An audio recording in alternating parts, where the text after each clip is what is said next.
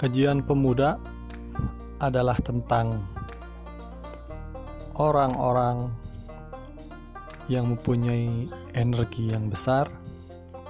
yang rindu perubahan, yang sudah